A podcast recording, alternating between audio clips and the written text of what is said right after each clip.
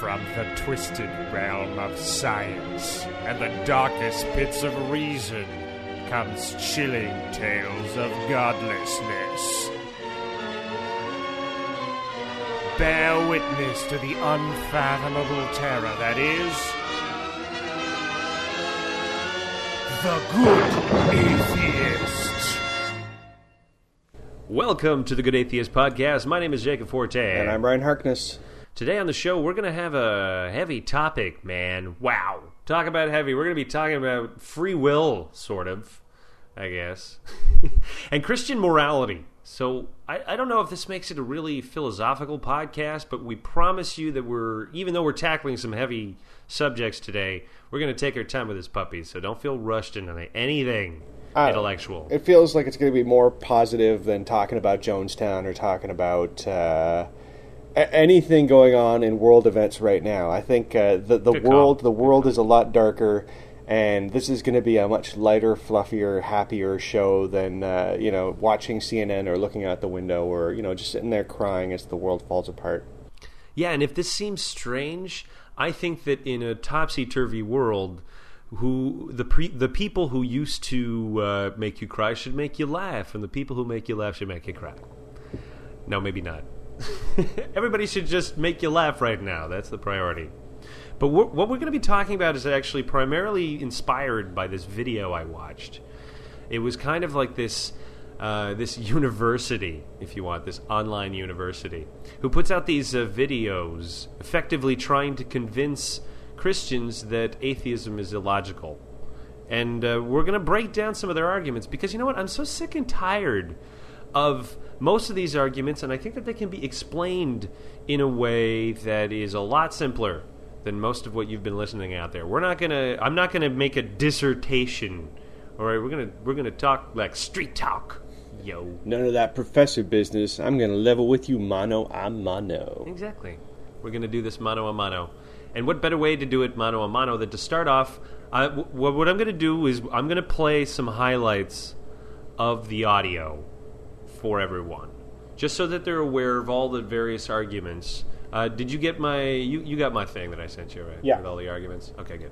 So we're just gonna out because I'm I outlined basically three or four of them that I really wanted to focus on because these are very similar to some of the claims being made. And in all fairness, I think they're probably the more sophisticated versions of these arguments.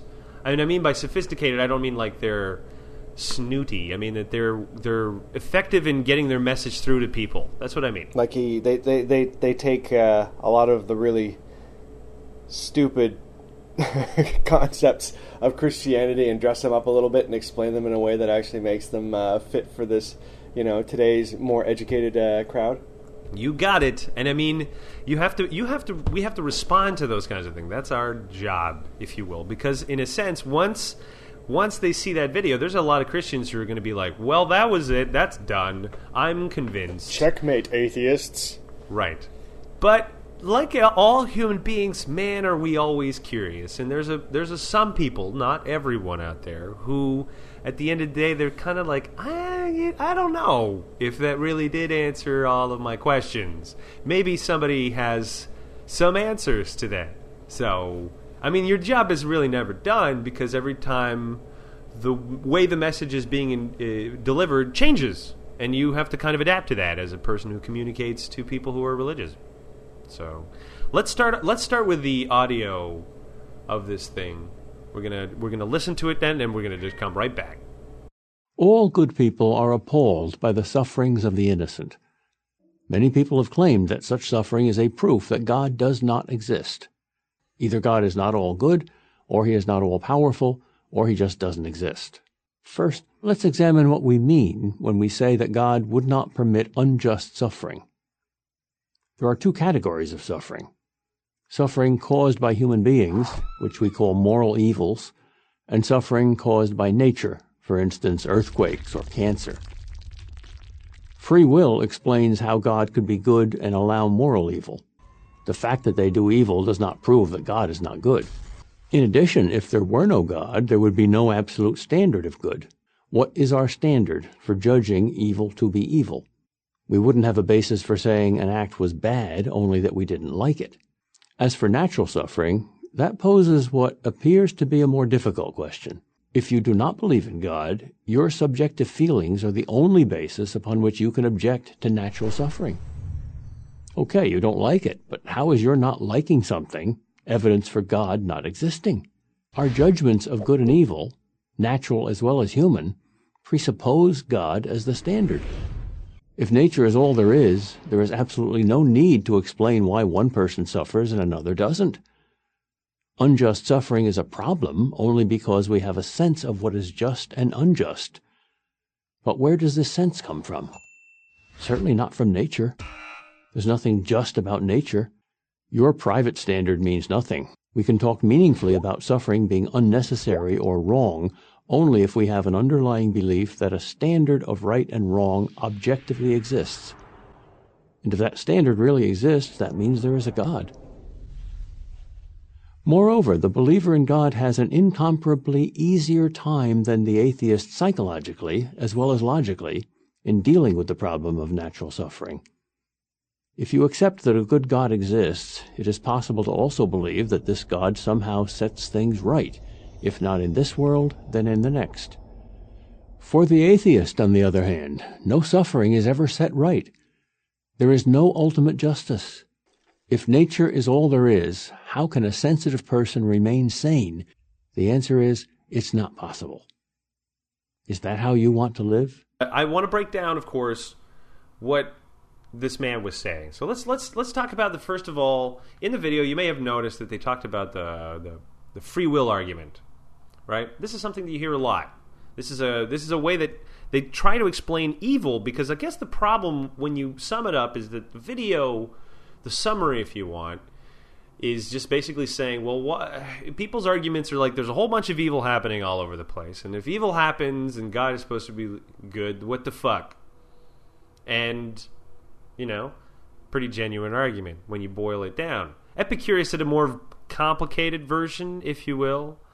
Um, his version doesn't necessarily negate a creator god, but you know, like we're all omniscient. He just says basically like, if you're defining God as all good, uh, and it's having those attributes, and then bad things happen, then uh, either your God lets those things happen, which means that he's not all good, or he doesn't have the power to stop them, which means he's not all powerful, and uh, or that he's he could be and he does nothing and then why fucking venerate such a being? I've always enjoyed the not all powerful argument. I mean to me if it turned out that there was some crazy sky daddy that created us or who knows like what what, what? Like an experimental weirdo super scientist alien? Yeah god knows. Well god would know i guess because we're talking about god right now.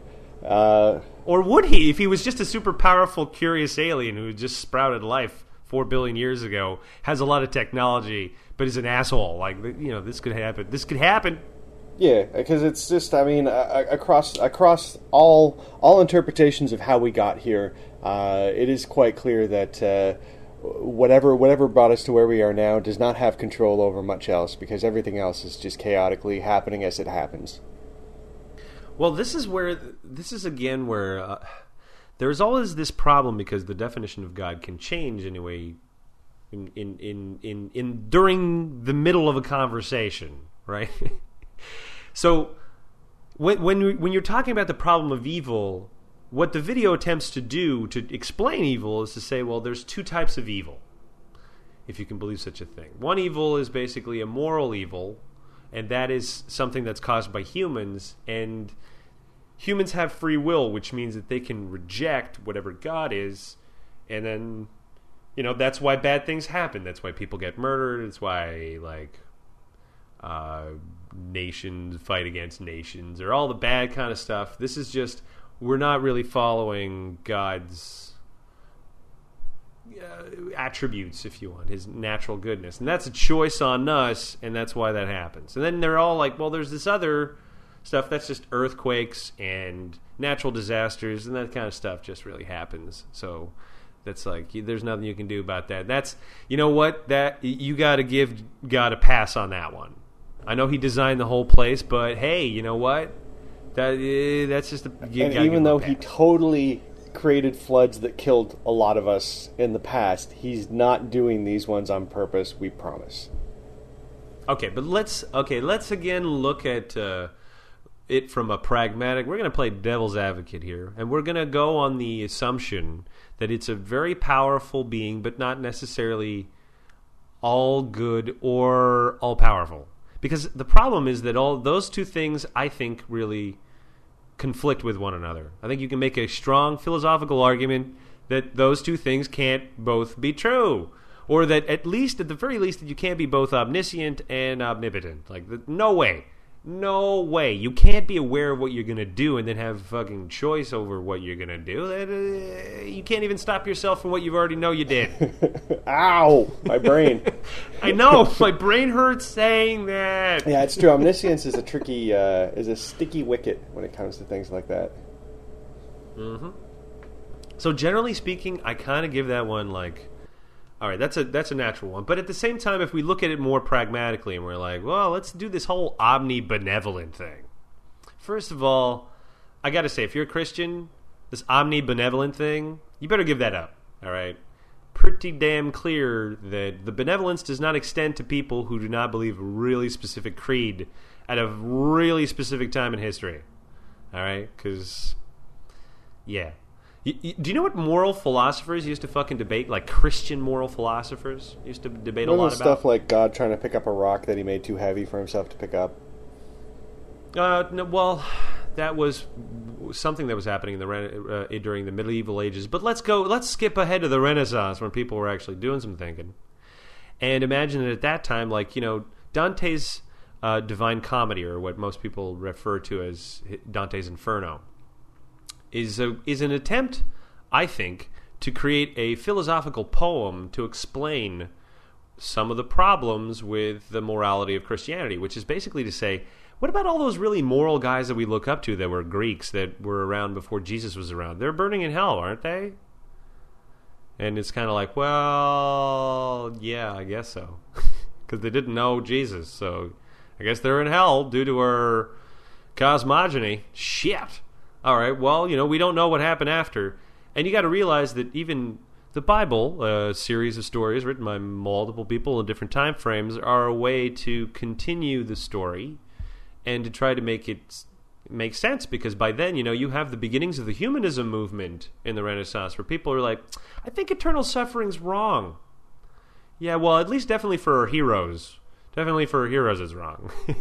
Let's just say that advancement in morality is uh, one step at a time, people. Well, I definitely enjoyed how during the Napoleonic Wars there was a uh, a big backlash ba- uh, backlash against the church, and it basically came out in the in the way that uh, a lot of the uh, the soldiers, when they'd be charging forward, be like, "For reason, reason." Well, sometimes, uh, you know, not to say that that has never happened, because that would be unfair. The uh, there there were some during the French Revolution. There were a bunch of uh, crazy. You could call them crazy secularists. Really, I think they were actually called the Jacobins. I'm not sure, but uh, yeah. Well, although just back then, just with the amount of beheadings going on, I think that everybody had that whole free pass. I'm like, well, he's doing it. I'm to do it too. You know what I mean? Like the kind of mob mentality shit that happens. Yeah, when you unleash that beast, you'd be surprised what you would do. Maybe that's the scary part. but okay, let's. We were we were talking about free will, uh, the free will argument. But here's the here's a couple of problems. Like, so the Christians are just like, yeah, you have a free will, and so you make decisions that are against, I guess, God's own. I don't know if it's His plan because you know technically, can you interfere with God's plan? Really? Aren't you part of His plan? This is what makes this whole free will thing kind of questionable. Because if He supposedly is all powerful and He creates you with a plan in mind, is part of that plan to reject him and burn in hell forever? That seems like a really upsetting plan. I see it as kind of like uh, like look at it like a uh, like one of those uh, what's what's that like a candid camera type experiment. I, f- I figure that's God's plan is a big candid camera experiment where He plops us down on the earth and He lets us do our thing. And then watches and sees what kind of stupid shit we get up to, and then when we, you know, we end up back in heaven, uh, talking to, uh, is it Peter at the gates? John? Who is it? Uh, I must. I gotta. Good, good question. I think it's Peter. Pretty sure it's Peter. I think Peter's good. Yeah. You just edited it to make me sound smart. You just say it's Peter. No, I'm not doing that. I'm not doing it. It's a lot of work. I'm not going to edit you to be smarter. And besides, you know, I've been embarrassed several times by the things that I've said, and I should know. I'm the should know better guy. So that's So yeah, when you when you- when you get up to the gates, whoever's in charge is like, "Yeah, you're. We saw that. It was terrible, and it didn't go against God's plan because God's plan was to see what a scumbag you were. Now you're going to hell." Wanted to see how that scumbaggery is going to play and out. uh, you know that just drives into the whole thing about human nature and why God made us so weak and why He filled our hearts. Uh, Why sin is such a thing? Again, it's it's a weird design flaw that uh, that never really gets acknowledged. Like, uh, if God made us and He made us in His image, why are we such shitbags? Well, the, I think that uh, again. I mean, the the did he purposefully planned to make us broken? This is that whole omniscient thing where you, you should have seen it coming. But those attributes are things that God only achieves later on when people really start grasping these new concepts. I mean. I'm not going to say that our ancestors were dumb, but they also didn't benefit from a wealth of all of this information that may have allowed them to contemplate some larger ideas. Let's say that takes a little while. All right, uh, and I think that you know, again, there was a time where the big idea was like, can can can an immovable object uh, and an unstoppable force, like what happens when the two meet? You know, we do have an answer to those questions now. There's the best answer is there's no such thing as an immovable object. So it's called relativity. Look it up. so it turns out your question was dumb. but that's cool. I mean, like in in I think in uh, in philosophy, there's lots of dumb questions. We gotta cut through that BS and find out the questions that actually make any sense.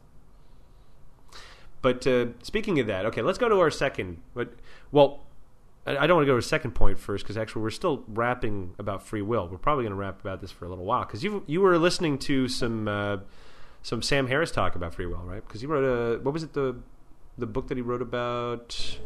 Is it the moral judgment? Was he talking Uh, about let's see what it was called. Internet Ham Sam Harris book. yeah, it's Ham called Free Will.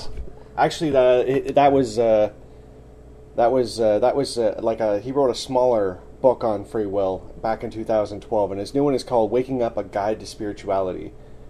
So he, uh, you you remember at the end of uh, was it the, at the end of End of Faith that he tried to kind of shoehorn in a little talk about uh, how you know being an atheist doesn't have to be a drab, uh, non-spiritual uh, thing. Well, there was there were some clear indications in that book that uh, the man enjoys the slight recreational mind expanding drug, and he didn't want to. He didn't seem like he wanted to go into it too much because it may have taken the focus away from. what Yeah, he when you're like a neuroscientist and uh, and all of a sudden you start talking about uh, actually messing with your own brain chemistry. Oh, it's controversial. But yeah, well, it's controversial, but then it's totally not. I mean, one person could say, like, take this chemical, and it's going to alter the uh, electrochemical reaction in your brain, or I'm going to take this probe and I'm going to alter it using magnetic resonance. You're still fucking with it, except in one version, you don't have to take this thing that's illegal. So think well, about it know, that way. getting into his whole concept of free will, it's interesting because his his kind of uh, argument is that you know what our brain is doing and how it's how it's uh, creating the thoughts that we have and the, the words that are coming out of our mouths as we speak is uh, is just as disconnected from us as if uh, you know and, and just as removed from us as a dose of acid or uh, or electromagnetic. Uh, uh, changes in the way that we're thinking. All of that is is happening in the background. We have no control over it whatsoever, and that's his definition of why we don't have free will. Well, I th- here's what I think though. I mean, there was there's this one um, uh, video that I recommend people watch. David Eagleman, uh, and basically he's this neuroscientist, and he was talking about how does our how does the structure of our brain affect the culpability that we might have in crime, and uh, in in the talk, he just talks about like, for instance, this one guy. One of the classic example was uh, he normal thirty seven year old man, I think, or in his thirties or forties, and then all of a sudden he starts developing these feelings of pedophilia. Uh, and then he, he basically gets arrested and goes to jail, and then he starts complaining about headaches, and it turns out that he has a massive tumor. And they remove the tumor, and then those feelings appear to stop. And then six months later, he seems to those feelings return, and they do a scan again, and the the, the tumor had returned. So what, if, if if such a thing is actually possible, if there really can be such a physical uh, reaction that causes such a thing, well, what how does that place our view of like you were saying, let's say free will, right? So what he was trying to demonstrate in in studies that he's done about drug rehabilitation was that he was he he he hooked people up to this MRI thing and he he showed them scans of their brain when they were thinking about the drug they really wanted like think about cocaine or you know and like parts of their brain would light up. And then finally what they what they would do is they would give a, them a visual representation of what that desire was on a graph. And then they were shown pictures of cocaine and they could try to control their own craving their own awareness of their craving allowed them to change the amount of, let's say, blood flow that was going to that part of the brain that was causing the craving. So, in a sense, they, they could actually will it away. So, I think that a free will exists in the sense that I think that you are a collection of impulses that are constantly at war with one another because sometimes they're conflicting. You know, you're you're a person of many minds, and your free will is to navigate between all of those conflicting interests and values. I think really and instincts. I think that's what free will could probably be defined as of, of the slim little thread of control. And it's barely that. I mean, like probably your free will is the ability to jump from one mad impulse. Yeah, we don't even next, realize uh, how much is being uh, kind of controlled by uh, by the by the subconscious. It's kind of uh, the, the whole idea of right now uh, just say this last argument that I made. Why is it this argument not a different one? It's because this these are the thoughts that my subconscious handed up to me to, to relay out and say. These are the, the random thoughts that are kind of floating around that I can grab out and. Uh, they served it up at yeah, Hotel and, Ryan. and, and the, the Hotel Ryan or the the Ryan Cafe. and you could be tired or hungover or something else like that, and the quality of the thoughts that your brain are going to be giving up to you are, you know, definitely lower. We've had shows like that where it's just, uh, you know, y- you're looking for that witty idea, and your brain's like, Yeah, exactly. Call later. Call again later. Yeah, It's and uh, and Sam Harris kind of breaks it down into this idea that uh, you know it was like your your example of the uh, of the guy with the brain tumor, or there was a another example he used Charles Whitman, who was the uh, the clock tower shooter in Austin, Texas, back in the '60s or '70s. yeah, well, you know why they talk about him a lot, right? Uh, because I don't know, you tell me. Well, because he kept a complete diary of his fucking transformation, dude. From the time where he started getting violent thoughts to even the end where he's like, "Donate my brain to science so we can prevent this from happening." Yeah, and it did turn it did turn out that he was another guy who had a tumor pressing up against his uh, you know certain areas of his brain that, that, that are responsible for you know your ability to control your rage uh, and, and other like negative Well, fear and aggression, like those are the two things that were being triggered. So that probably led to all f- kinds of paranoia and who knows what. Like when you when your body is subjected to that in the constant And Sam basis. Harris's argument is that as we get to understand neuroscience more, and the more that we understand the brain, uh, a lot of, of simpler things are starting to look uh, not as obvious as a tumor pressing up against those areas. But if you take a look at somebody's brain, they're starting to become obvious that uh, you know this this isn't this doesn't have anything to do with you know some some unique snowflake that God has put on this earth with free will who just chooses to be an asshole. It has to do with the way that your brain is uh, is basically wired, and and you have as much control over that as uh, Charles Whitman did, and you just kind of have to roll with it. It's kind of uh, the whole idea. We all know we all know of friends who have uh, negative negative character traits or features, and they just can't help themselves. So something comes up, and they just have to fucking do it, even if they know themselves that it's bad. Uh, you can't help but be yourself. Uh, and and in that way, that's where it kind of comes down to uh, uh, on a practical scale, the idea that you're uh, you're trapped in who you are, and and free will is is more to do with you know uh, how your brain is developed and, and the the chemical responses to to what you're interacting with on any given day than any real sense of uh, you know you being this amazing creature with uh, you know free will that is able to you know that isn't like a Oh, he's a complete control, or that you're some kind of motherfucking, you know, that you're you're Rambo Mhm. three. You know, you can just walk in there and save the fucking day. No, like you are not that heroic. You don't have that much willpower. And obviously, if willpower is is a real thing, like I said, the ability to negotiate between all of these different impulses.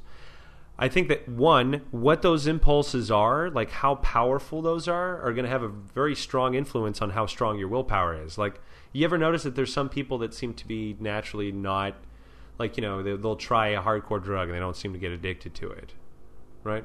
And uh, I would I would assume that it's probably like that on a lot of different levels that they they find it difficult to find interest in in many things that maybe they were like I only have a few interest while people who let's say they're able to fall in love easily are also probably the people who are really susceptible to drugs because they're easily accessible and you know they can focus on something for a really long time which are the kinds of attributes that you associate with habit ma- making so that there are some creatures that are going to be better at habit making than others. And sometimes that can be great.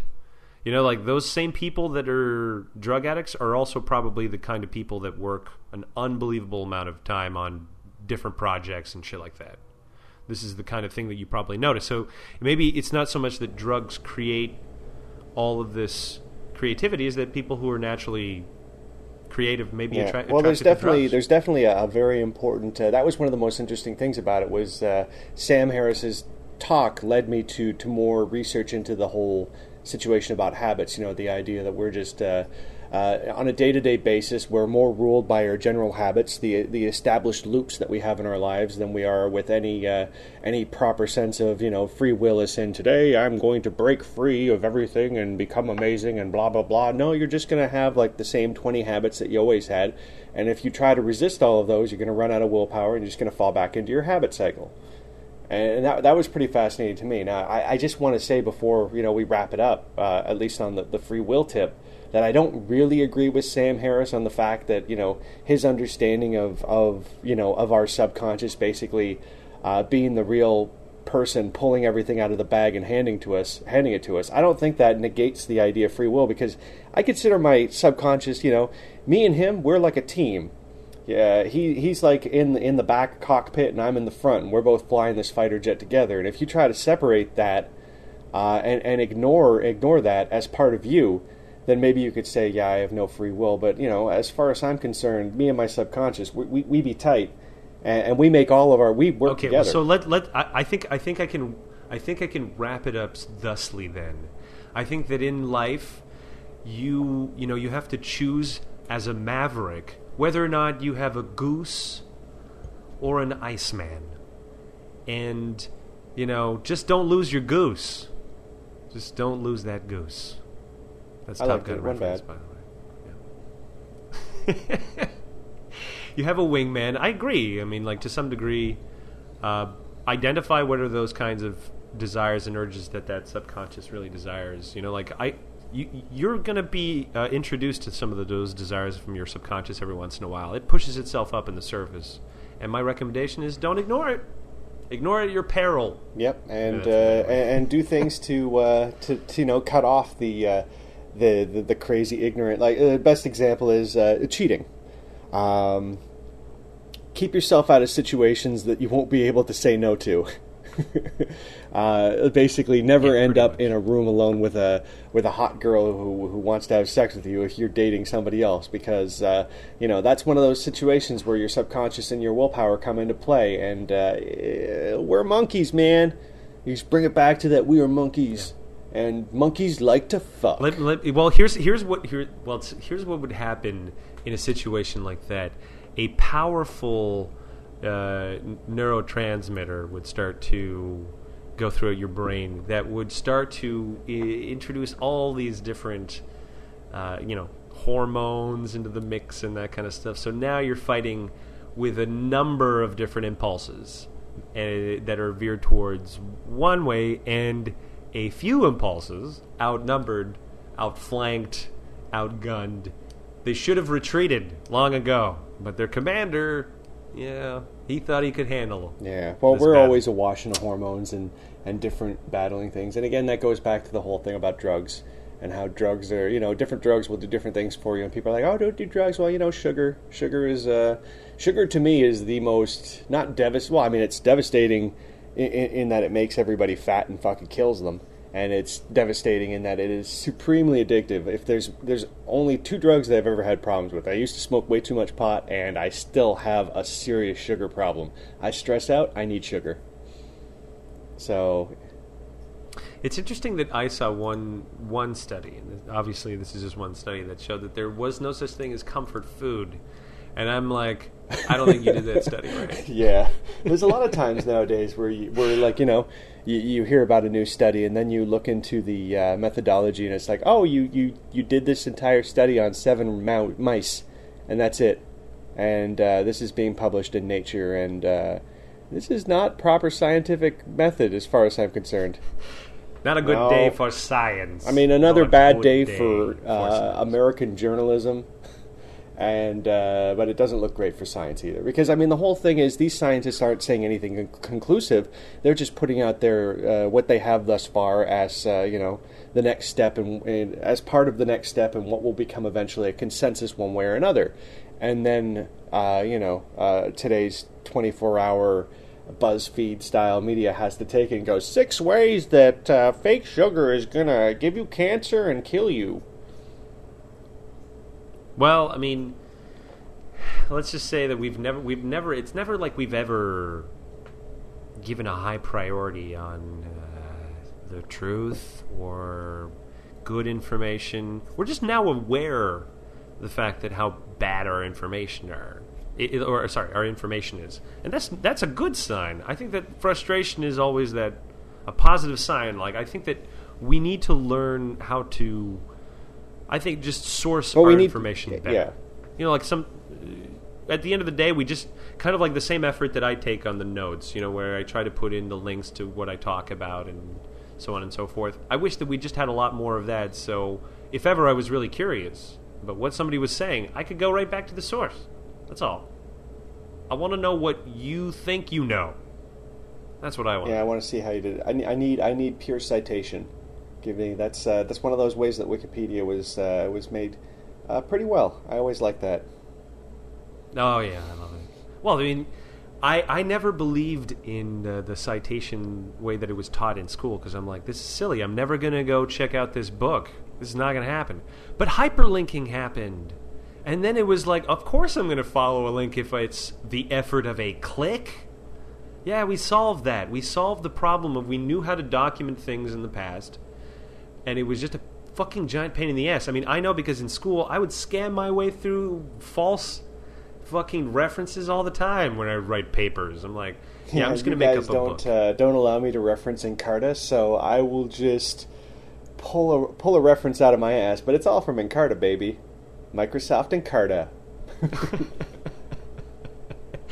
Right. Well, those uh, there was a time where also you couldn't put uh, internet links in things. That's how old we was. Internet. What is that? Just some guy in his Pretty basement, much. right? Pretty much. Uh, well, I don't think I understood it back when I started getting into it. I I, I just thought that there was a place Oh, where you could get free music. I, I was always blown away by it, just like I'm blown away now by everything going on in VR. I'm not going to talk your ear off about this because I totally could, but VR, holy shit! I understand that everybody seems to like be, Yeah. be starting to get it now, but let me let me explain. Like in five years, it's going to change everything, and in ten years.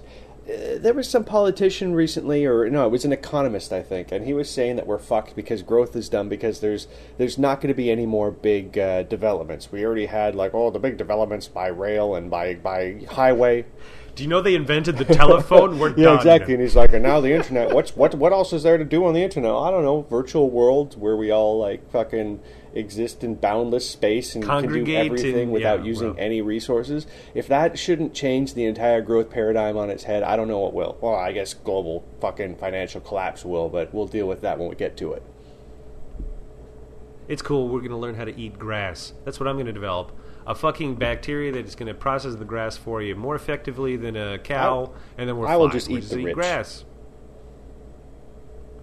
No, well, what about what if no? What, well, what if somebody came up with that idea and it actually worked? That you could just solve it, and then we can all go out and eat grass. We can just be Who knows? We also, also, I, I'm sure this is probably completely incorrect, but all, all we need is we uh, just need smart, ba- uh, smart, smart microbacteria in our guts that's able to digest that stuff. Fuck that. Not even that. No, no. We have nanobots that do it like Yeah, ten I times better. You know what I mean? Like, there's just no room for any, or or fuck that. You know what I think the future is? You're not even going to have a digestive tract or any of the other business that has to process that. Do you know how much that takes up of your entire body's processes? Fuck it. Why don't I just make you an entire big fucking solar battery? Hmm? Yeah, we, Just make you walk around with like a blue skin or something like that. You just walk around, just get a tan, and then I figure out how to store some of that. Like just because you can basically take sunlight and make sugar out of it. That's that's what plants do. Yep, sugar out of fucking the works sun. pretty well for them. Hydrocarbons, baby. You know, there's lots of uh, and and get this, man. If you have that skin right now because there's so much carbon and dioxide in the air, it's an energy rich time for you. You'd be going out there and getting stuffed. Yeah, some some people just don't have any vision. carbon. Like one one guy I was arguing with on the internet, as I do, was ba- No, boy. he Don't was do just that. saying, "Oh, are Don't do robots going to change my baby's diaper or uh, shingle my roof?" And I'm like, "Yeah, nanobots will Yeah, live in your ass and Yeah. eat your shit before you shit, and then crawl out your ass onto your roof and shingle your roof with your fucking shit." No, I don't think you need that. My my idea was, you know what you should do? The most powerful character in Marvel is Ant Man. I know that sounds stupid, but if you could control the ants who basically take care of like two thirds of all like trees and all shit that needs to get processed and turned into shit, that's what ants do. So you could just have ants that You- clean your house. You know, like when you finish eating, they just fucking clean your plates. They take your plates away and all like fucking You ants can take care of this everything. idea of of using ants and bugs, like controlling them to live a better life, and I've told you it's creepy and it's not good, and it would not, you know. You It- want to do it with nanobots? if, You're the if big they had a problem marketing Febreze to people when it first came out, they're going to have a real hard time marketing this uh, ants idea that you got. Fine, so, so just take your stupid you know ideas what? and put Here's them in what's your gonna pocket. Here's what's going to happen in fucking 300 years where someone's like enjoying in their totally ant clean apartment finally gets a hold of this, they listen to it, and they're like, wow, that guy. so it's going to be like, oh, you've got ants instead of, oh, you've got ants. Exactly, where you're just basically saying you don't have an ant problem, you have an ant solution to your house needs. If I could just tell you that basically you never needed to do anything, where all the crumbs in your house or all the dust was the fuel that they just good, went around and collected, so you never needed to fucking worry about that shit again, you'd want that, yes. You never need to dust again. Hello? Fucking call now. We're trying to genetically engineer ants. We're beginning the project. I'll, uh, back, get back to the free free will thing. Uh, I, I think I mentioned that most of uh, most of the free will stuff that I, I picked up from Sam Harris came actually not from the book uh, that he that he just wrote on spirituality, but from uh, a conversation he had with Joe Rogan on the Joe Rogan podcast. And it was an hour long conversation. I basically took it and I, I snipped it up and I'm putting it to music like I did the uh, the Neil deGrasse Tyson Cosmos uh, podcast that I did a little while ago. So So this will be in the this will be in the link. yeah, I, I figure I should show? have it done by the time this show goes up. I can uh, people will be able to go check it out on my SoundCloud and download it and uh, do with it what they will. Because yeah, I listened to that uh, listen to that whole uh, discussion about seven or eight times over the course of putting this thing together, at least. Uh, and- and many of the subparts, many more times, and uh, you know, if if you want to have a really good grasp on, on how you can explain it to people and uh, you know come to your own conclusions because again my, my conclusion is Sam Harris might technically be right but not really in any practical sense so it's uh, it, it's going to be worth checking out and uh, hopefully it'll help you guys wrap your head around the, the pros and cons of, uh, of the scientific concepts behind free will, or at least that's they're understood now. Well, in, in any case, the, the, the video that I'm providing is also someone who is a neuroscientist who's on the side of, well, it seems so. And, and like I was saying, his experiments with drug rehabilitation seem to demonstrate that at the very least there is some kind of power that allows you to make that kind of choice. I would say it's, it's a bit like in physics, you know, like that weird thing where the observer, where you observe something, you're in fact changing it uh, just by the act of observation. And I think that maybe that that is what you could say is uh, the weird amalgamation of, of, of everything we've been able to achieve as a species. We have the ability to sometimes steer ourselves in a limited way, and we're really, really proud of it, but we kind of overestimate it. And by kinda, well, I I'm mean, just like, hoping that you know, uh, again, looking looking down into a brighter future for, for us and the maybe the planet, and or maybe whatever planet we go to after we destroy this one. Eh. Earth is, uh, 2.0. Woo! is you know do there's a lot of stuff that if you understand how this works with the brain and how free will works you can educate kids better um, you know you could you could turn the other side of the coin and say you can indoctrinate them better but uh, you know if you understand exactly how to how to how how free will affects all that you can you can you can basically generate people better people uh, you know, make, get a blueprint, sort it all out. We need a new, we need a new one. You know, this this current uh, class is still Little House on the Prairie, twenty kids in a fucking classroom sitting at desks with one uh, 38 year old uh, spinster woman at the front uh, teaching stuff on a blackboard. It's, or Yeah. Well, you're exper- you're experiencing a little bit of that. You went you went back and you took some courses on uh, a few things that you're missing. And uh, how do you find the process? a Uh, little I bit mean, out the only thing I can maybe? say is that uh, when there are bad teachers, thank God there are good teachers on YouTube. So uh, Yeah, there you go. Different. It is a different Yeah. future for everybody. You can, there's a ton of tutors, and by a ton I mean an unbelievable amount. You just have to find the right one. That's on you. That's on your free will. All right. Well, before we we officially wrap up point number one, I do want to point. I do want to make sure that we kind of clarify the Christian view of it. Is that for them, free will seems to be a test or at the very least a combination of a test and a get out of jail free card for any actions that are caused by a deity that should have these attributes because they, they claim the attributes of goodness to God. They're like that's his nature. That's that's kind of inherent in his nature. So I mean that's debatable. Let's move on to the second point which is tied to this where they say that basically God is, you know, like it, without God you do not have any kind of objective morality. And you know, therefore that everything is subjective, and therefore morality kind of collapses in itself. So there's there's you don't have a distinction between good and evil, and all of a sudden these are just subjective values. So that's the first, that's the second point I wanted to deal with. I want to answer that real fast by saying, uh, you think that Yahweh is an objective moral source? Really? You think Yahweh or Jesus? These two these two characters? These guys? This is this is the these that's the hill you want to die on because I mean, it's a good thing that most people are not aware of the characteristic traits of these two people, or these two fictional characters, because they're not they're not good people. Well, I mean, I think it's pretty understood now. Everybody generally agrees Old Testament God was a dick. Oh well, he's not just a dick. I mean, I would I would make I would make the Old Testament God is a genocidal uh, madman who's obsessed with his creation loving him, and when they fail to do so, he uses others non-believers to basically punish his own people. It would kind of like be like if your bully dad paid his super strong buddy to beat the shit out of you because that guy actually hates kids.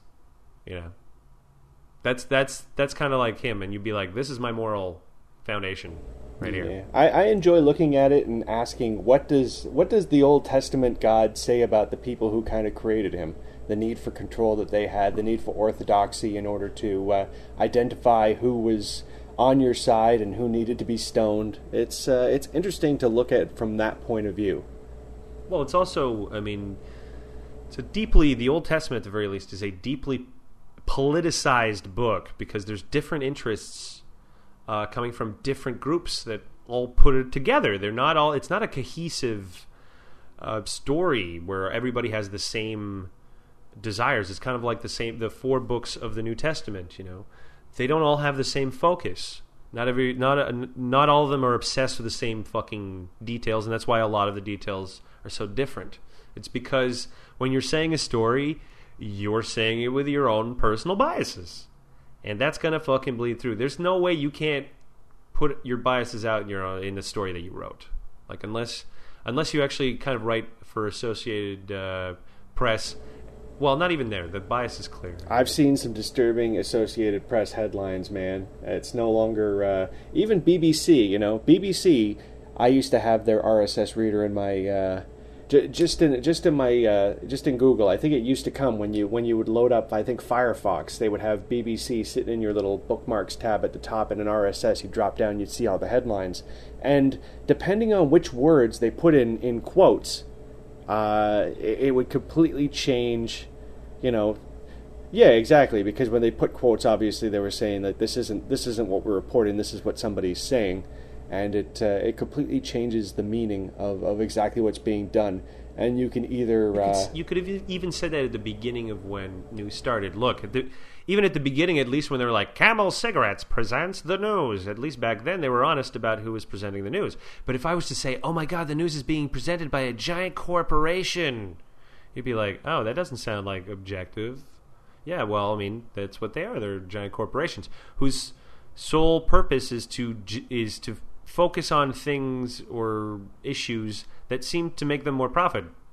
And you're kind of like, I don't think that that's actually. And don't way forget the uh, the undercurrent of maintaining the status quo or helping the, the corporate overlords. Like it's not uh, it's not this evil situation where you have. Uh, well, I guess you can't say it's not a situation where you don't have Rupert Murdoch phoning down and directly influencing things because that guy does.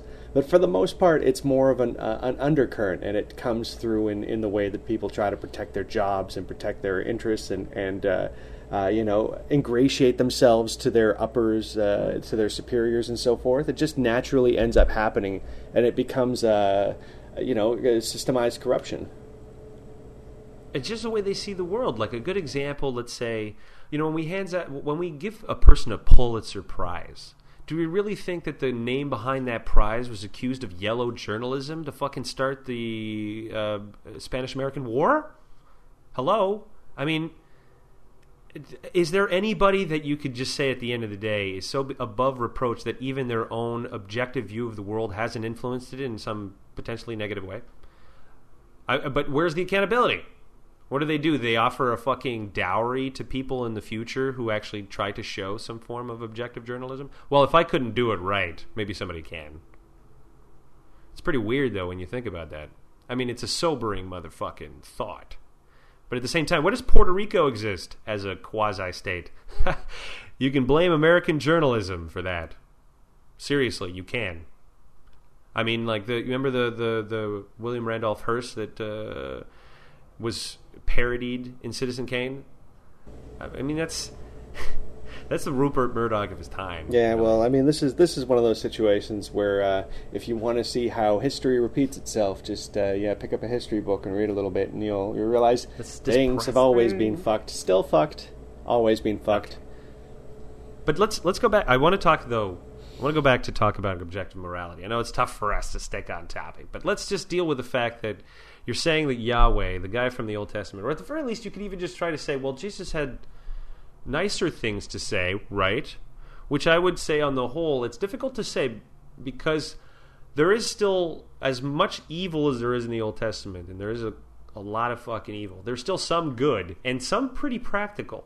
Like There's a lot of Jesus like holding a goat while like laying a baby goat while laying his hand on like a, a child, and you know he's got some pretty good. You know, uh, those are yeah, but those are those are photos, yeah, that people have drawn, but they don't talk about when all of a sudden he starts t- overturning tables and then accusing people of things or telling them he's there to divide families against themselves and shit like that. Like they don't not a nice picture of where you're certain like, hey, is Jesus for family values? Absolutely not.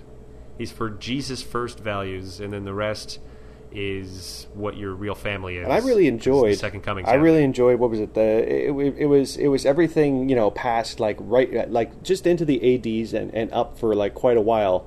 Uh, when when Christianity was first catching on, that was that they really concentrated on that. They they were very much like a like drop everything, come with me. Uh, Jesus is coming back very soon. So who gives a fuck about your parents? Who gives a fuck about your mother? Who gives a fuck about your children?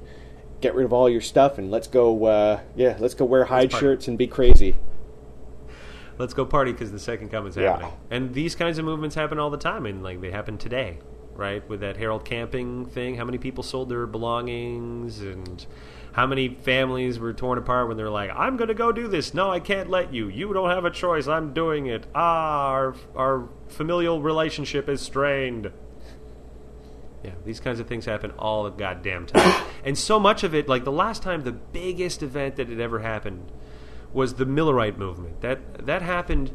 So remember when you I mean you say, hey, let's look at history and and how things repeat themselves. Well, there was a little while shortly after, like there's this, there was a big religious resurgence, and then everybody were, was kind of tired of religion, and secular movements started to spring up, like Robert Ingersoll and those kinds of guys. All of a sudden, people were like, "Fuck religion." The church attendance went way down, and for a while, that was kind of like the thing. And then all of a sudden, this this preacher from the U.S. and this is the first time that this is a global phenomenon starts to declare. George Miller, he starts to declare there's going to be like the end of the world's coming. I think it's 1853. I'm not sure though. But anyways, it's something in the mid 1800s. He's like the end of the world's coming and a lot of people i mean like millions of people all over the fucking world were like yep yep yep his he looked at uh, you know the the books from david and isaiah and he found a date and this makes total sense. End of the world's coming. And uh, when that didn't happen you know they called it they called it the great disappointment. That's what they're like oh the end of the world didn't come. What a shame. And from that you have jehovah witnesses uh, like all these just different sects that went out. I think the seventh day adventist might be actually descended from anyway there's a bunch of different groups that just sprung out of that because they didn't have much of a choice. Like they were so i mean they were pot committed to this shit. And what are you going to do man? Are you going to really question everything that you fucking believe in? Every like the fact that you have nothing and you're basically isolated and your family relationships are strained you got no money but you put it all into this thing. So you might as well go all the way. You don't think that's how people think Sure. yeah that's a pretty fucked up way to think though you know i'm like let, let me tell you this you never have to go all in that's just in uh, no limits uh, texas hold'em and that's not real life okay never go all in always have a little bit left so that you can just you know Yeah. be like There's- there's- "Mm, maybe this isn't the There's no more. There's no more really. Uh, well, I, not like I don't know if there ever really was, but yeah, the net, the bouncy net at the bottom of uh, our social system is no longer as bouncy as it used to be. Well, it's not just that. I mean, even in your own belief. You know, in my non belief, I'm not 100% pot committed. I'd say 99%. There has to be a part of me that's like, I'm willing to look at evidence. Because if, it, if I was totally com- committed, to, if somebody said, like, listen, there was a giant alien creature that started all life, we just have to kind of accept it. I'm not going to worship him. Ridley Scott was right. That's fucked up.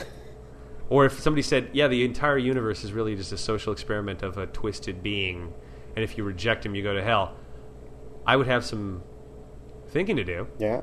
Like, if you could somehow prove that, there would be. I'm not sure that I would bow, let's just say that. I'm like, how long in hell? How long? Okay. Well, imagine. Yeah. I mean, it's not that difficult to imagine that uh, you know we can figure out. We figure out that we're a hologram, and then we figure out how to recreate that hologram. What the fuck would that be all about? I'm going to make myself more muscular. That's how I'm going to uh, change my hologram. You obviously don't know how the hologram works, man. All right, guilty, guilty as charged. But uh, you know, I'm I'm I'm only 99% committed to this whole materialistic, uh, you know, scientific worldview. So, if you can give me, if you can give maybe maybe a little bit more, but if you could give me some really solid proof that there's something beyond that, I mean, I don't think anybody should ever be so committed that even their own life is at stake. Like, are you gonna you gonna claim somebody else's life in your own belief? Like, Are you gonna Jonestown it? Bring it back to Jonestown. yeah, I don't. Yeah, no, I'm not going to really force anybody to go that that pot committed. I'm like, hey, I want to be committed to ra- you know reason and logic, but even I recognize the fact that reason or rash is often rationalizing, and other people have systems of logic which sounds logical to them. So, You can't always use that language rhetoric to speak to people because they might feel logical, and perhaps your logic is flawed as well. You don't know. You don't fucking know. Okay, but still, we're at still we're, we're still at point two about this objective morality of Yahweh or Jesus or something like that. But here's the here's the kind of problem against this sort of a he's an objective moral God. Well, the Catholic Church, how do they differentiate between, say, child molestation and masturbation, as as as they're both sins? How do they differentiate those two things? The amount of Hail, Marys you got to do. those are that that's maybe their choice is to try to give it a uh, some form of of degree, but the Bible doesn't show any kind of degree of, uh, of, of a, for that, that allows us to actually formulate an objective moral standard. That's the problem because one, you have God who does whatever the fuck he wants. So is it moral because God uh, willed it? Like if when God says kill all the Amalekites or the Amorites, I'm not sure which one, because they they kind of they didn't let you go through their land when you were going to the Holy Land, and I want to punish them. I mean, is that the moral thing to do? Is there any circumstance where even a good moral God could tell you to do something evil and you'd be like, well, I don't want to do it? So what happens to you? Like, you're like, I don't want to kill another human being. Well, you're you're in the wrong, sir, because God willed it and He's all good, so He can't possibly ever make a bad decision. And you're like, well, um, you know, it, if it doesn't feel true, maybe there is something a little bit to it because you know in the video they were trying to dismiss that whole well those are your feelings and those aren't re- relevant. Those are meaningless. Did you pick up on that in the video? Yeah it was uh, it was a little bit weird. It, it, every every kind of uh, not Christian scientists because I know they're their own thing, but every kind of a kind of a explanation for these kinds of things where they try to dress it up a little bit. There's always that point where they have to say, "Yeah, but ignore this," or "Don't listen to this," or "This is where logic is telling you this. Don't listen to it." Suspend your disbelief for a moment. Or, but I mean, there there's also there's also this idea that kind of well, if if it's a feeling that you have, and and if you are kind of a product of nature which is their kind of nature argument, which is one of their other ones, is that they're saying nothing just ever happens in nature. There's no justice. There's only kind of nature red tooth and claw. So because they're that that's their interpretation of nature, they're kind of like, well, you can't have morality without, you know, my imaginary best friend. To which I would basically reply, well, one, it kind of shows you that I don't think you really understand a lot about complex social groups. Like, does altruism matter in the, in nature? Uh, you you fucking bet it does. does cooperation matter in nature? Not for every species, that's true. Man. Not for many species, but for some species, that's actually so inherently interwoven that without it, they would all die. And we're a good example of that. We're probably the prime example. I know it's probably bad to use yourself as an example, but I mean, we that's why we can, we can often find examples in nature of chimpanzee species, bat species, lots of mammals. They're because of the way that they operate in social groups, they have to have these behaviors. So to suddenly wash this whole nature argument and say, well, because nature is inherently violent uh, and and unjust, that it can't possibly come up with any system of justice, and you're just like, well bonobos and chimpanzees have two different systems of justice. One system of justice is the male who's strongest basically crushes people's skulls. That's the chimpanzee. If they disagree, and the other chimpanzee is basically the all the group. Uh, they they'll beat up anybody who tries to take any control, but there's they'll they'll give him a blowjob after, and uh, make it all better. Which I say, I think they got things figured out. Definitely better than our justice system. No blowjob. well, I guess there are, but uh, not, not that none that you asked for. No, no, it's not very reconciliatory. But again, we're we're we're we're, we're circ- not circling back around, but this this jumps back into heavy Sam Harris territory because his whole book on the moral landscape that was, was that was what it talked about. This is exactly kind of what he breaks down in that specific tome. Well, I mean, you can't you cannot trust the Judeo-Christian God to actually give you any moral standard because the problem is from a get-go we mentioned the fact that evil is evil regardless. There's no gradation, and that evil can start as quickly as saying there's no Holy Spirit. So obviously, the the the objective standard of evil is pretty fucking piss poor, and so you're obviously relying on something else. You're relying on the very feelings that this other supposed philosopher in the video they were talking about so easily dismisses, and I'm kind of like, um, that's how that's what guides you too, buddy.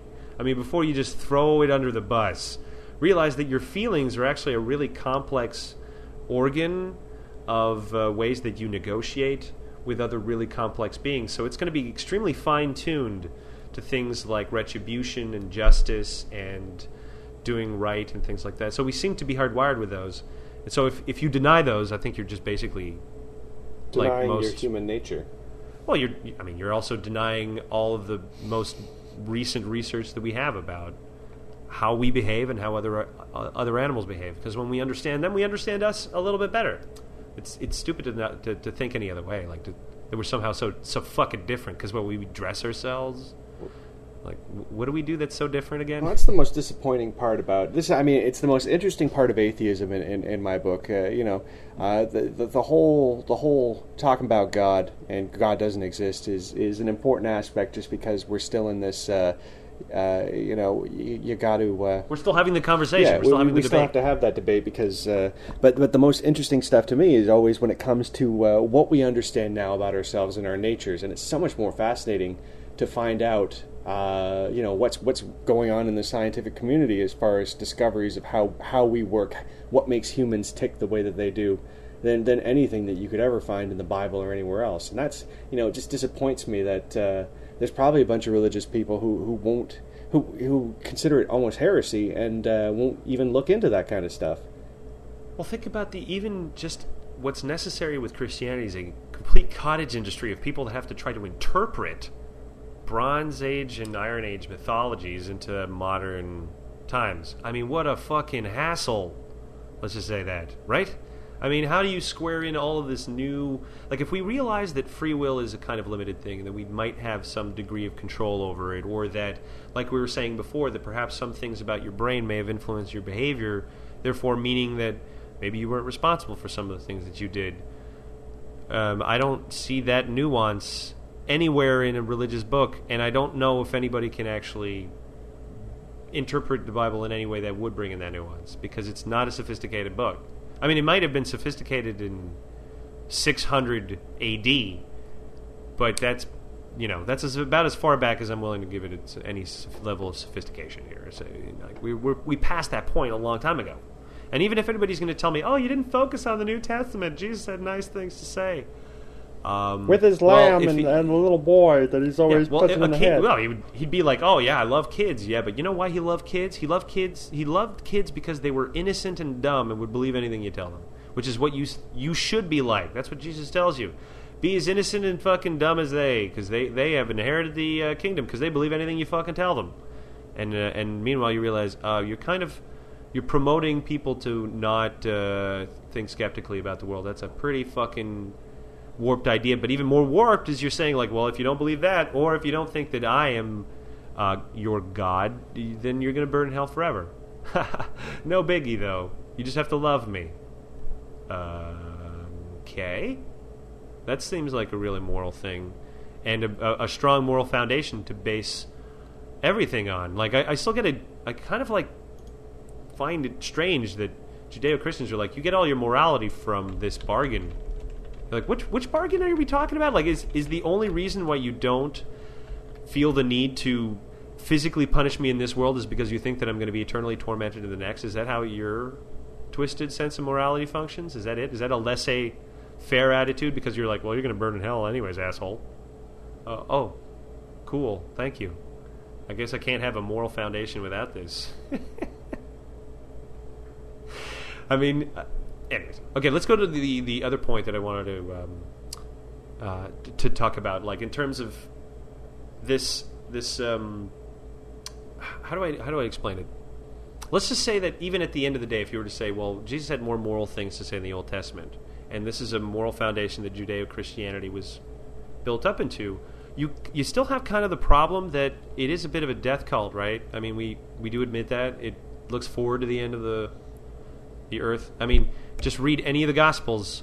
It's pretty fucking clear Jesus is talking about it a lot. He's like, "There's not going to be one fucking stone of this temple that's going to be uh, here by the time I come back." And he's talking about the destruction of the temple, which really was a historical fact that happened. But when you're writing by pretending that saying like when you write after the fact and you pretend that it happened before, it's a pretty fucking sweet scam. Let, us just say, like, let's imagine that you were writing a book and you're pretending that it was written before September 11th and you knew everything that was going to happen. You could probably write a pretty prophetic sounding book, couldn't you? Probably. Yeah. And you could just interweave yourself in there. But the problem that you would have, like if you were trying to do it from the Bible, is it's hilariously weak. Like a good example is all of a sudden they realize, well, it said somewhere that the Messiah comes into Jerusalem on a donkey. So before going into Jerusalem, Jesus like tells one of his followers, "Go find a donkey," because it says right there in the Bible, I got to walk in there with a donkey. So go fucking steal a donkey. He tells him, just go take it. Take any donkey you see. Uh, that's stealing, Jesus. But it's not stealing because I, I, need to fulfill this prophecy. So you're fine taking any old donkey you see. But that and a horse, apparently driving both in town. Hmm. I don't know how that's possible, but whatever. You're not supposed to make sense. There's a couple of disturbing things that Jesus brings into the mix. There's hell, that's pretty disturbing, and then there's the apocalypse, yeah. which is uh, also pretty fucked up. right, but I mean, it's it's not. Let's say again, I mean, Jesus is this figure that you can't really place in history and in any real time but more the kind of biases and views the people who wrote about a fictional character. Like, if if I wrote about Bella, is that the name from the chick from Twilight? Yeah, yeah, yeah. Bella. Yeah. If I wrote like continued adventures of Bella, and then all of a sudden that became a real religion, and you just basically said that it was the same author who had written the first one, because if I used the phrase, you know, certain phrases like she does, what was what's that one phrase that she uses all the time? Oh, I can't remember. It was so or something. I forget what it was. But there's some there's some pretty hilarious like, bad writing in there. But if I just uh, copied that same style, you know, would you know any different? A few hundred years later, and if I had some certain prejudices where I really, I I just hated the American government, and I decided to use an allegory of them using werewolves. would it really apply to the future? I mean, if you interpret it vaguely, sure. Maybe. Even then, probably not. Mm. but that's what you're left with. So imagine that this is what they have, and like at the end of the video, I don't know if you noticed this, and they were saying, well, you can't make sense of the world in which there's suffering if you're a non-believer because you're just saying this is nature and there's no meaning and all your feelings are private and good and evil are subjective. So it's all how can you possibly live like this? And they're like, well, you can't, so don't believe it. That's what they say at the end. Like they're like, it's not possible, so just don't do it. Without a grand lie, everything falls apart.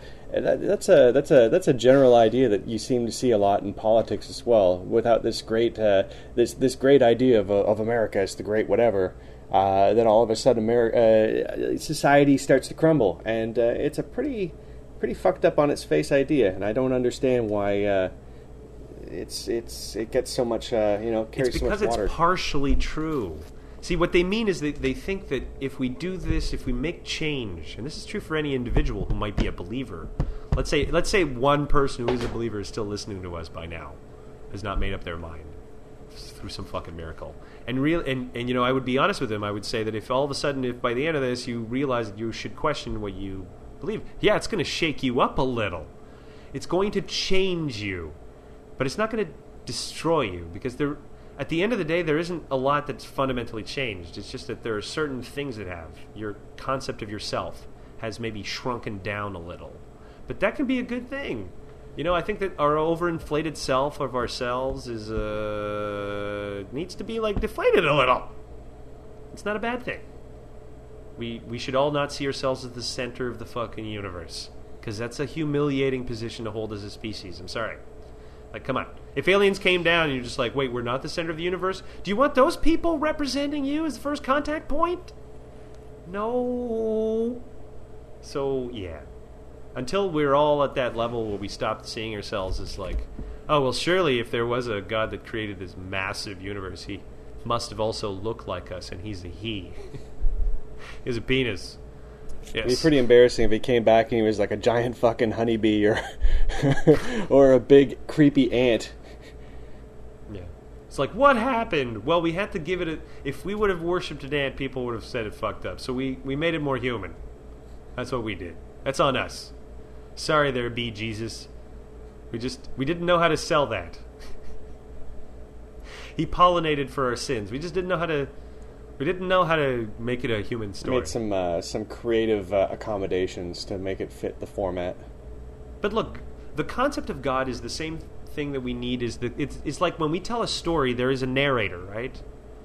There is someone to say the story, and I can kind of understand. Well, for us, you know, when we think of ourselves, I'm like, there must be some narrator to our lives. You're like, no, no, beyond you, there really is no narrator. And before that freaks you out and makes you think that there is like no objective morality, I realize that as soon as that those conceits crumble, nothing has fundamentally changed. Nothing, like really, almost nothing, except for you're gonna gotta say, it's pretty sweet, and uh, you're no longer obsessed with this weird nebulous uh, super fun land that you're gonna try. You have to scam your way into. Like you don't have to worry about that no more. So give up on that shit. Is that a, is that a concise way to put it? Not bad. Give up on your fun playland. If it feels like it not bad. doesn't make any sense to you, it's probably true. Yeah. Hey, ev- Unless we're talking about quantum physics, in which case you're just too dumb to understand it. I mean, uh, is there anybody that's smart enough to? There's probably a bunch of our smartest people are just barely grasping it.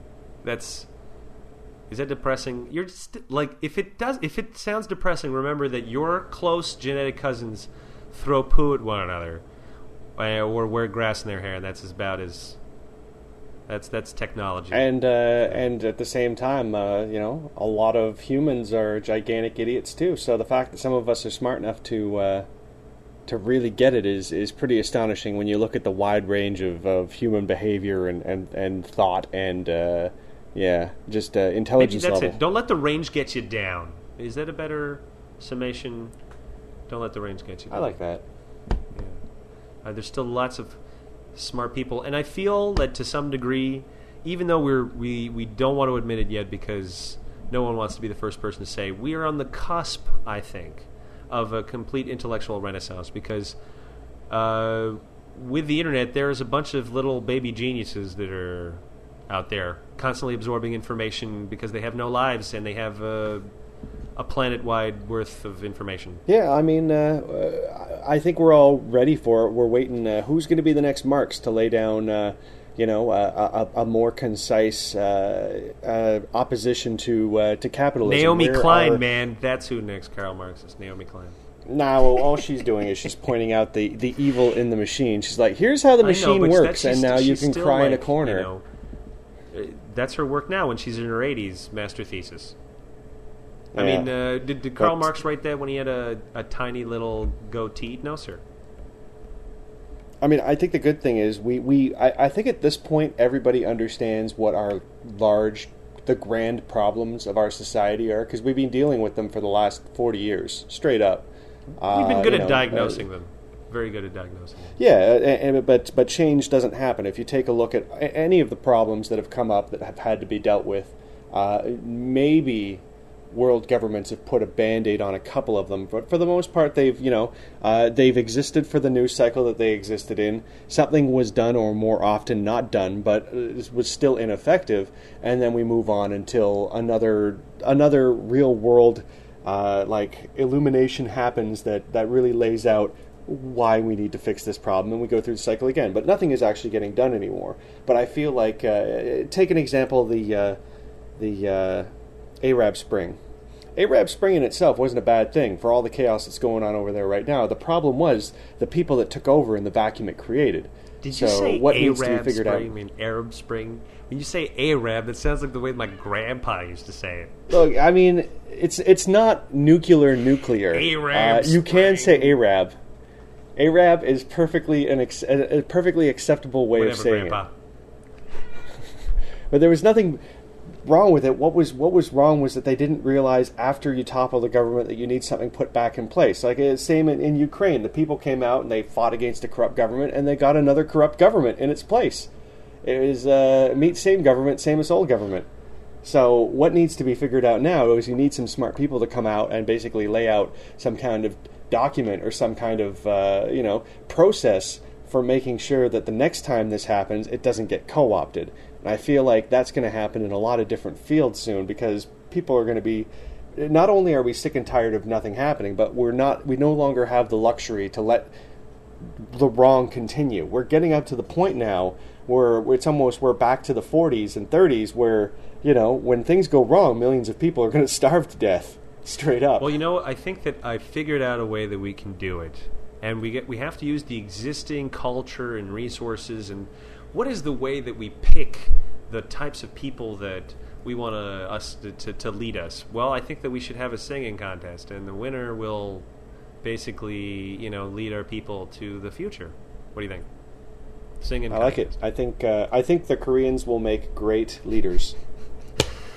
All right. Well, we, we should only be. I don't know uh, how worried I am about the effectiveness of the singing contest thing, but it's better than uh, anybody else. What anybody else suggested so far.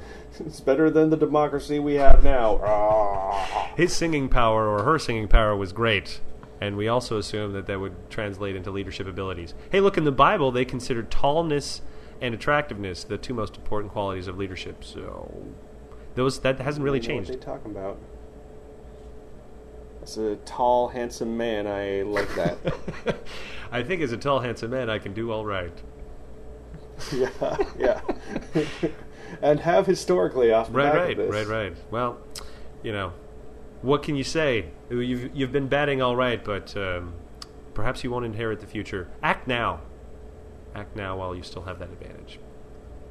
All right, I think that pretty much wraps up our show. So, I I don't know if we covered all the segments in a way that is satisfyingly complete to people because we went all over the place. But um, No, well, I uh, I think those are usually the, yeah, the the those are usually the, the free ones. will arguments, the subjective morality nonsense, this nature arguments, and that you're this whole nature that this whole idea that you know just because you feel it and it's an emotion has absolutely no bearing or meaning, and you're kind of like, well, they come from somewhere. There's a law you can trace that back a long way, and uh, the fact that you can means that well, they did have meaning. It has meaning to us.